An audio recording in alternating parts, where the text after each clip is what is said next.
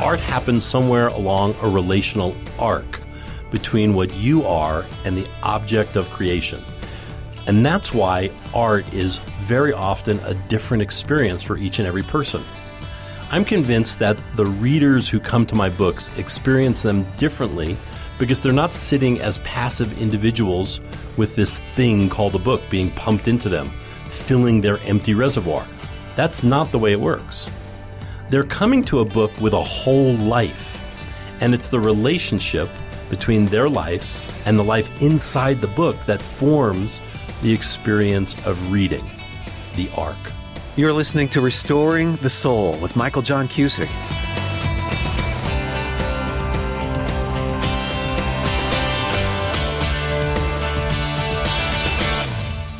Welcome to the program. I'm Michael John Cusick.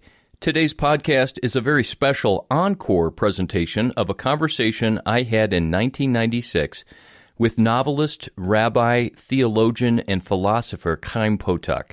That interview was originally published in the Mars Hill Review and later published in a book by Professor Daniel Walden called Conversations with Chaim Potok through the University of Pennsylvania Press.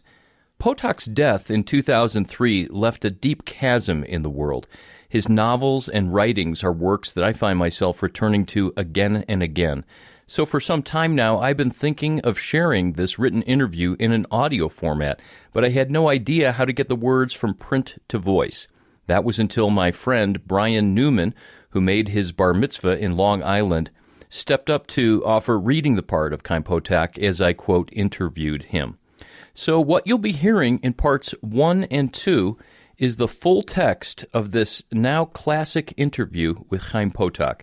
To begin, I'll read the actual text that I wrote when this interview was published in the Mars Hill Review.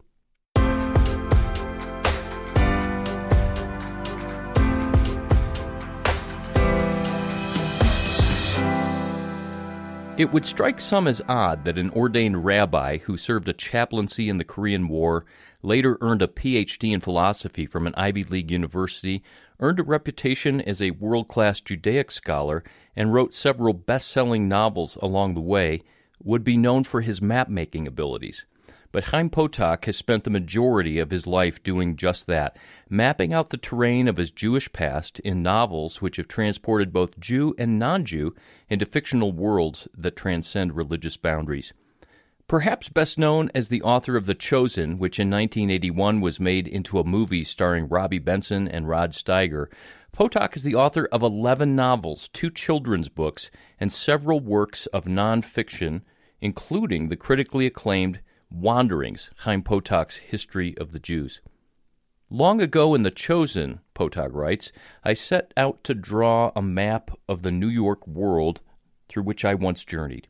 It was to be a map not only of broken streets, menacing alleys, concrete surfaced backyards, neighborhood schools, and stores, a map not only of the physical elements of my early life, but of the spiritual ones as well. The result of such map making has been an insider's look into opposing worldviews conservative Jewish American culture and 20th century secularism, clashing values, beliefs, ideas, and dreams. This has been the underlying tension in all of Potok's work, and it has also been the story of his life. Born in 1929 to Polish immigrant parents, Chaim spent his early years in an Orthodox Jewish home and was educated at parochial schools. At 16, he encountered serious literature and his life was forever changed. Here was someone trying to give shape to turmoil I myself was experiencing, he writes, a growing sense of a world outside my own, pulsing sexuality, questions about God and the nature of my own self. Here was an author shaping his deepest thoughts and feelings with language, exploring an interior human terrain I had never thought possible to configure with words. Deeply touched, Potok began to read ravenously and to write. At 18, after having a story accepted by the Atlantic Monthly, he received a letter from the editor who inquired if he was writing a novel. His father, who had planned on his son becoming a teacher of Talmud, was less than enthusiastic about the younger Potok's newfound career choice. In their conservative Jewish world, writers of fiction were looked upon with suspicion. Thankfully, Chaim continued to write, and he has not stopped. My first encounter with Potok occurred at a used bookstore where I found a mint first edition copy of My Name is Asher Lev. Our most recent encounter took place in Philadelphia, where he graciously invited me into his home. As we met in person for nearly two hours, I was struck by this man's kindness and his staggering depth of knowledge. In the room where we met, the author's own expressionist paintings hang in contrast to walls of scholarly books illuminating once more the tensions of his life and work, creativity and canon, progress and tradition, faith and reason. As is evidenced by his writing, such tensions are not easily manageable, though for the person of faith they are an essential part of finding one's way in the world. As Potok himself might say, such tensions are an essential part of the map making process. Chaim Potok, tell me about the transforming encounter you had with literature at the age of 16. Well, my first major encounter with contemporary serious literature was Evelyn Waugh's Brideshead Revisited. It happened in high school one term when I was reading the established canon of, of literature, classics, especially 19th century classics. I was done with my exams and I decided for a reason that is not clear to me to this day to read a contemporary adult novel. I went to the public library and browsed around for a while, and by sheer chance found Brideshead Revisited by Evelyn Waugh. I have no idea what attracted me to it. Maybe it was the fact that it was about upper class English Catholics. I took the book home and at first found it difficult to get into. But once I grew accustomed to the prose, I became utterly enchanted by that world and by the prose. It was really the first time in my life that I understood the importance of language in the writing of a story. Most of the time, I wouldn't want the language to interfere with the story. I preferred language that was transparent and didn't call attention to itself. But reading that novel gave me a vivid sense of the rhythms of the English language, its texture, its cadences, the way sentences can be constructed to obtain certain effects. I remember that I was, as I was reading, I found myself thinking about the characters during the times I was away from the book.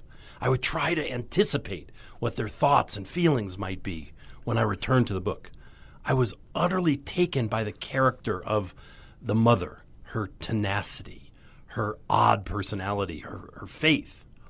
I remember closing the book when I finished reading it and feeling bereaved because all the people I had read about were gone now. I remember sitting there saying to myself, what power there is in this kind of creativity. Very soon after, I read A Portrait of the Artist as a Young Man by James Joyce. Now, here was a picture of a middle class Irish Catholic family. And Joyce was telling a story about ideas, confusions of the head and of the heart that I myself was experiencing and couldn't put into words. I was only 16 years old at the time. But here was a man mapping all that dark territory with the power of words and imagination. Those two books did it for me. And it was then that you knew you wanted to write stories? Yes. When I was done with Joyce, I said to myself, this is what I want to spend my life doing writing stories. I, I was only a kid, so I had no idea whether I would succeed or fail. I didn't even have an idea as to how to go about doing it. I just knew that I wanted to write stories. It unlocked something deep inside of me and transformed me. No question about that. And writing stories is what I've done ever since that time. As you began writing from your Orthodox Jewish background, you discovered that your culture collided with others. And you've described that in your books as a culture confrontation. Yes, my first culture confrontation was with literature. Later on in my 20s, it was with the core ideas of Western culture, because I went ahead and got a doctorate in philosophy at the University of Pennsylvania. I didn't want a doctorate in literature because I was afraid it would make me too self conscious about my writing. But I did want to know what Western culture was all about at its core, so I chose philosophy. I thought Western culture would be something I would want to write about, and I wanted to know it well. You didn't set out to confront cultures then, but it, it naturally happened. My particular life experience has been that of cultures clashing in a certain way, confrontation of core elements. From my Jewish culture to literature, for example. I grew up at the heart, at the core of one culture. And then I encountered an element from the core of the general culture in which I was living. And that element was modern secular literature. That confrontation of cultures, from the heart of one culture to the heart of the other culture, is what I've been calling, quote, a core to core culture confrontation. There are many ways in which we encounter other cultures. We can encounter the periphery of another culture, its noise, its passing fads, its pop culture, superstitious elements, and so on. Those are, without sounding too elitist, more or less peripheral elements of a culture in the sense that they're the easiest elements of a culture to acquire. They, they demand the least of the person acquiring them. They're interchangeable elements which come and go. They, they don't really affect the direction of a culture in any profound way. All cultures have these elements. And yes, it's an elitist view of culture. But the fact of the matter is that cultures are really made by the more creative elements in their midst. Th- those creative elements drag everyone else along sort of willy nilly in their wake. Unless, of course, there's a cultural flood from the periphery, which is what some people think we may be suffering from these days, especially in the United States. Others had other kinds of cultural confrontations. Friends of mine encountered the world of science that they found stunning and to no small degree overwhelming. Others encountered Freud. I remember one of my friends reading Darwin, and that was the end of his view of Genesis. That was the world I grew up in. And the subject of my writing then became this confrontation. What happens? How do you feel? What do you think? What are your dreams? How do you relate to human beings around you? What are the dimensions of this confrontation? How does it affect family life? It's my feeling that in the modern period, we are all going through this sort of confrontation one way or another. And this confrontation is regardless of religious background, believer or unbeliever? Uh, absolutely. And now, in a major way, the Islamic world is going through this kind of confrontation. But they're resisting it mightily, just as Judaism and Christendom did, and as many Christians and Jews still do. You wrote your first novel, The Chosen, to come to terms with your past. What elements of your religious upbringing did you need to come to terms with?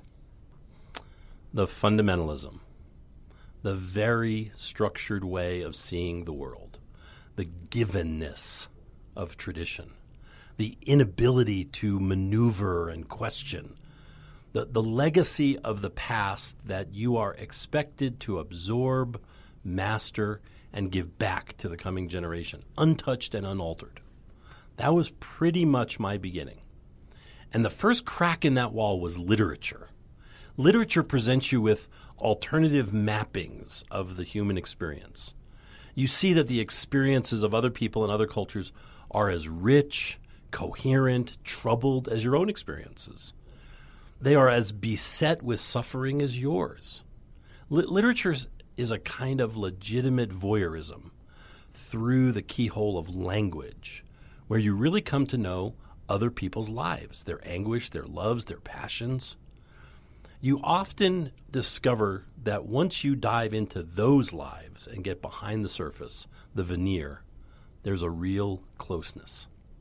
Is this the idea that underneath the differing beliefs, religions, and cultures, that there's just a, a, a sense of underlying basic humanity? That's right. And that was astounding to me. It was astounding because I had always been taught and therefore believed that Jews were different in kind. We had a very unique destiny, and yes, Jews are different.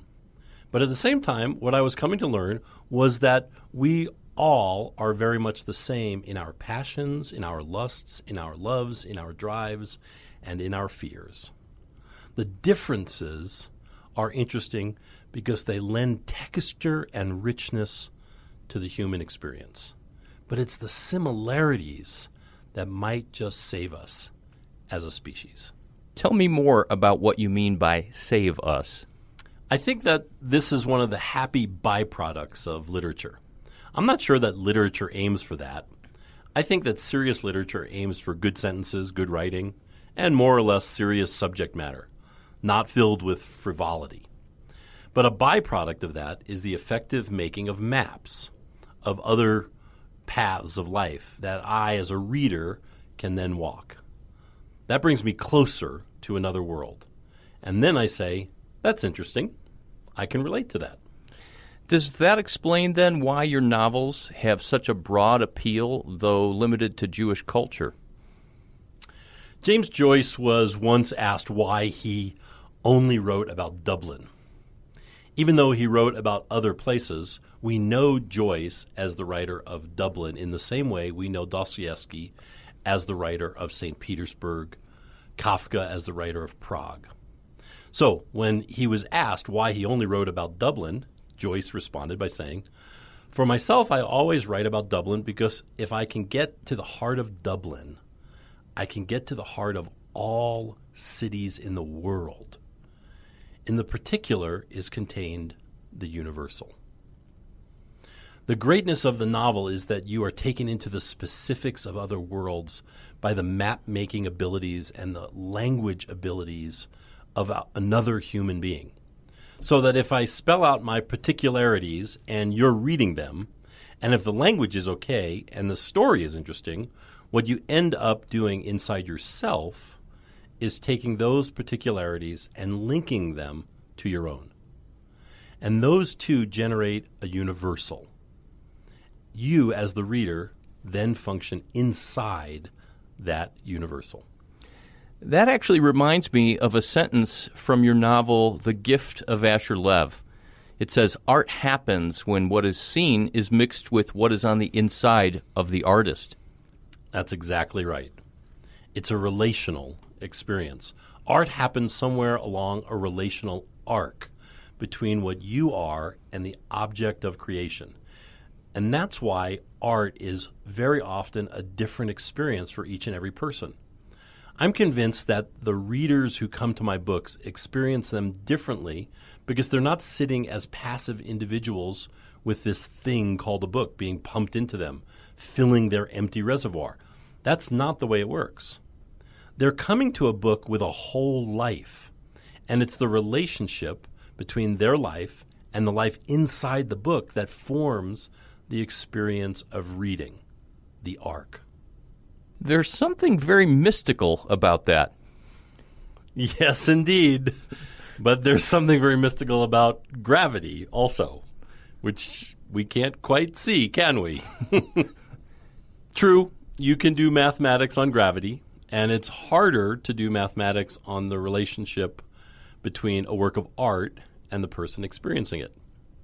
Both are invisible, and both are very real. Throughout your work, there's a strong thread of autobiography. As a Jew, what has been the role of remembering? I think Judaism is a memory religion par excellence. We are told to remember. Americans generally don't remember much beyond five years in the past. Who remembers the Persian Gulf War, for example? I think Christians struggle with forgetting our past. Will you say more about the idea that Judaism is a memory religion? What does that mean? We have about 4,000 years of history to remember. And what you are bidden to do as an intelligent Jew is to remember and incorporate that history into your essential being. The biblical images of Abraham and Jacob are real. The story of the binding of Isaac is real. The story of Joseph is real. The story of David and Solomon, that's a real story. It all becomes a part of, of the way you think about the world. A cartographer doesn't make maps out of the imagination. He surveys, he looks at previous maps, he checks the roads, he gets information, he uses tools. An individual who makes maps of the human experience, and we all do that consciously or unconsciously, makes it with information or with tools. What Judaism wants Jews to do is to map the world with certain kinds of information. And that information consists of the value systems, the tensions, the successes and failures, the dreams and the terrors of the Jewish past. Now, I've been very careful with all of this because you can be so freighted with history that you can be paralyzed. That's the tension that we will all live under. How to use the history and not get weighted down to such a degree that you cannot function. You've talked about the past on the collective level, but what about on the individual level? Is it important to have a knowledge of your own personal story? I think that in one way or another, all of us have a story. People who don't know their story are devastated individuals narrative is what holds life together. But narrative ought to be flexible enough so that you can insert new sentences here and there. And sometimes we begin the serious process of rewriting certain parts of our lives. A person who doesn't have a narrative is a sorry person. Do you mean that they don't know where they've come from or where they're going? Well, they, they have no map. They're stumbling around. They're terrified. And terror ultimately leads to rage either rage at yourself with an inclination towards self destruction, or rage at the world and you hurt somebody else. We've touched on art somewhat. What are your views on the distinction between sacred and secular? Sacred art depicts meta historical moments by and large. It's fixed. It's an expression of the core of the church, its doctrines, its transcendent history. Nothing much changes in this art through the centuries. In the modern period, anything and everything is possible, even with a crucifixion. That's the nature of a modern secular world. The individual makes his or her own paradigms. And my feeling is that the richer the individual's awareness of the tensions of the past, the richer the modern paradigm he or she is going to present to us. So, on the level of creativity, the more an individual is aware of the past, the richer their art? The deeper one, one's awareness of one's roots in the past, the richer will be the tensions of the present and the way one presents any particular art. For example, there's a texture of Dostoevsky that you just don't find in most modern writing, especially American writing. Because Dostoevsky was and has this enormous tension with the past of Russian religion and history.